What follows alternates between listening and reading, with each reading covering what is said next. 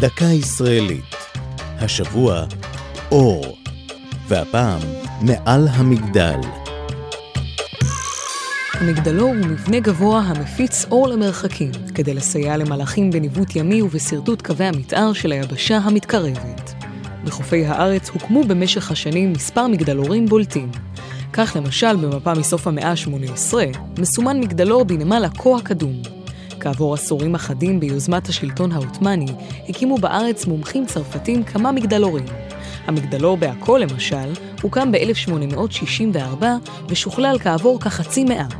מעבר למפרץ חיפה בראש הכרמל, העיר מגדלור אחר, שחודש בתקופת המנדט הבריטי, בשטח השייך לנזירים הכרמליטים, ושנתן לאזור את שמו עד ימינו, סטלה מאריס, כוכב הים.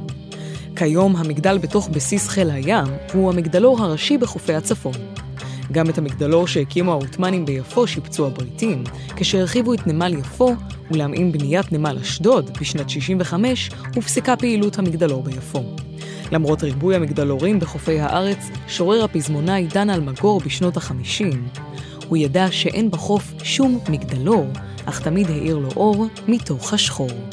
זו הייתה דקה ישראלית על אור ומעל המגדל, כתבה נעמי שלו. ייעוץ הפרופסור יוסי בן ארצי, הגישה עמלי חביב פרגון.